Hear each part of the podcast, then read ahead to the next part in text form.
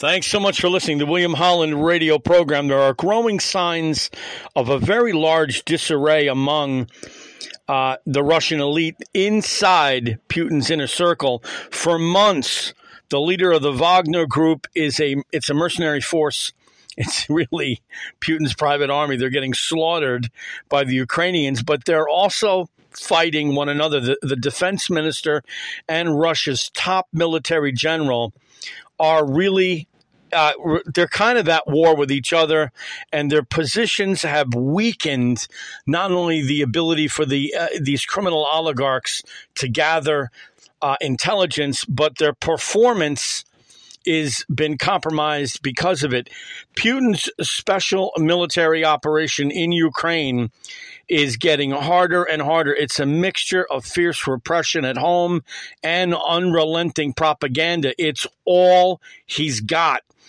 Putin has a habit of provoking conflict among his subordinates in order to reinforce his role as an indispensable arbiter. We saw this at the end of the Second World War in a bunker in Berlin. It means that the friction and the confusion will continue to grind down what's left of the political hierarchy in, well, in Russia that's running this campaign.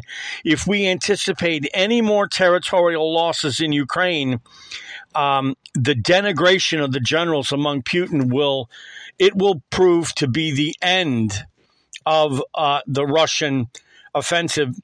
Ru- if you take a look at Russian television, the apparent lack of interest in the war is evidence in Putin's uh, traveling throughout Russia to compensate for what clearly is a losing adventure in Ukraine. What comes next is really the counteroffensive, the confusion, and the meat grinder, the meat grinder of the tactical counteroffensive being led by NATO. My name is William Holland.